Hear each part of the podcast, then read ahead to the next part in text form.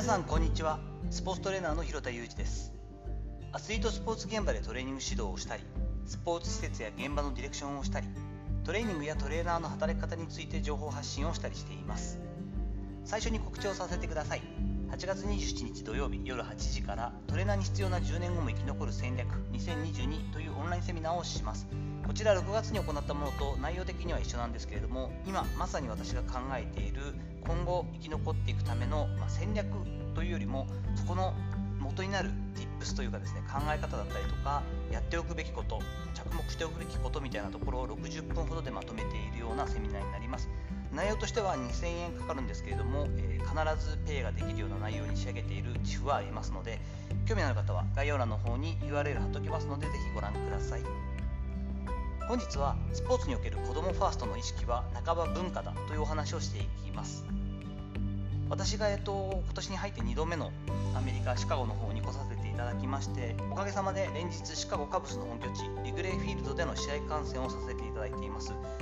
昨日えこちらの時間でいう7日日曜日の段階で6試合目ということで本当にこんなにいい席でずっと見れるのかよって話はあるんですけどもちょっとね試合の内容というかですね、サポートしてる選手の一挙手一投足を見ていくということはあるので、まあ、なかなかこう楽しんでうわフォーって見てるわけじゃないんですけれども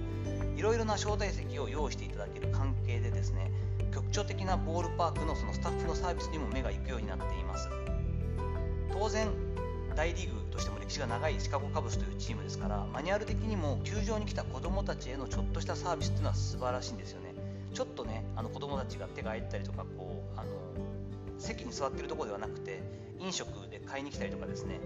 グッズを買いに来たりして待っているような子どもたちにボールパークスタッフがですねシールをあげて「いる?」なんて言って「やったー!」なんつってこう上げてる姿を見たりとかですね当然これ大人には全くないサービスですが球場のすぐ外にはですねのびのびキャッチボールができるようなちょっとこうちっちゃいスタジアム仕立ての人工芝があってプレーエリアがあったりして飽きないようになってるんですよねでその上でさらにマニュアルではない徹底的な子どもファーストの意識は全体的に感じます。これはボールパークスタッフに関してはですねディズニーランドみたいなホスピタリティを感じる点がそうなんですが選手やコーチングスタッフチームの、ね、コーチだったりそれだけではなくてさらには、えっと、観客同士というかですね大人たち野球を見に来た大人たちの中にもそういった意識がしっかりあるなというのを感じるんですね。そもそもダグアウト近くのマナーっていうのはすごい厳しいんですよ。これはもう野球場ってどこでも日米問わず厳しくてやっぱこうその上の方までこう選手が追っかけてたりすることもあるし選手たちのこう気をなんだろうあのそらすというかですね集中力を削ぐことはできないので例えばダグアウトの一番前の席なんかも取っていただいたりしたんですが横のね若いお姉様がですねその上にバッグをポンと置いたりとかですねそこに腰掛けてこう自撮りをしているなんていう時には結構厳しめにですね球場スタッフがやってきてちょっとお尻をつけないでくださいとか荷物置かないでくださいっていうのは結構厳しく言うんですねでもそれに対しても大人に対する対応と子供たちへの呼びかけは随分違っていてですね子供たちが選手に「へいへい」って言ってる時はこっちからだと危ないし、えっと、集中力を削いでしまうから逆側に回ったら後で声かけてあげて選手に声かけて近づいてもらえるように言ってあげるからこっち行こうねみたいなことを結構してくれるんですよねで結果的に5回のちょうど間の時に控え選手のところがあの選手が1人がですねこう外に回っていってあげてダッグアウトの外側端っこの方ですよね。であのダッグアウトが切れてるところの、えー、一番前のところでちょっと対応してあげたりとかボールを投げてあげたりとかってそういったこともやるんですよね。周りの大人たちもそもそもグラウンドの選手や子供コーチたちも徹底して子どもたちに喜んでもらおうという意識がちゃんとあるっていうのは日本と大きく違うなと思います。よくあるファールボール。アメリカでは全てボールはそのキャッチした人というかですねゲットした人のものなんですけれども1個のこうアトラクションとしてですねもうめちゃくちゃ危ないと思うんですけど結構な打球とかでも大人のこう男性はですね痛がらず素振りを見せずにこう果敢にボールを取りに行ってノーバンキャッチをしてうおーみたいなのがやっぱちょっと1個のエンターテインメントとしてアメリカではあるんですよね。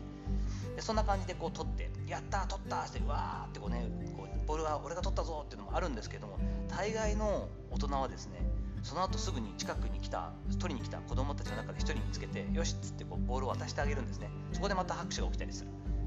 こういった文化ってやっぱりあってですね近くで声かけるファンたちに向かってそのベンチのコーチがですねボールを上げるよと言ってボールを持ってくると。わーってみんな手を挙げるんだけどもちゃんとこうポイントアウトしてですねそこの目の前の前にいるその男の子にボールを打ち俺を上げたいよっていうのを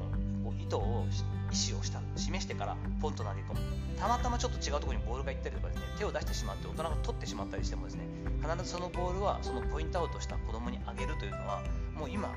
見てきたその67試合の中でですね全ての人がその子供にあげていました。そうするととても嬉しそうにこうボールを持ってそのボールを自慢げにこう抱えてお母さんのところに見せに行くような子供がいっぱいいてそれを微笑ましく見てる大人たちもいっぱいいると。そりゃ日本なんかよりもですね子供たちが自然とスポーツを愛してそのスポーツをやってみたくなってましてやずっと地元にいたら地元チームを応援するようになるよなというふうに感じました。これはもうもはや文化なんですよね文化の違いなんですね。やっぱり日本なんかもあのスポーツ人気ですし野球もまだまだ人気ありますけれどもじゃあ実際にホームランボールを取ったりとかですよ。選手から声かけてボールをもらったりとかね、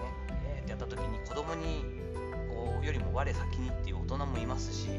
俺がもらったサインだみたいなね俺にくれみたいなところで子供を押しのけちゃったりっていう人も結構日本では見たりするもんなんですよ。やっぱそれだけその野球が好きだっていうのも分かるんですけれどもちょっと見苦しいし子供たちからすると傷つくし怖いですよ。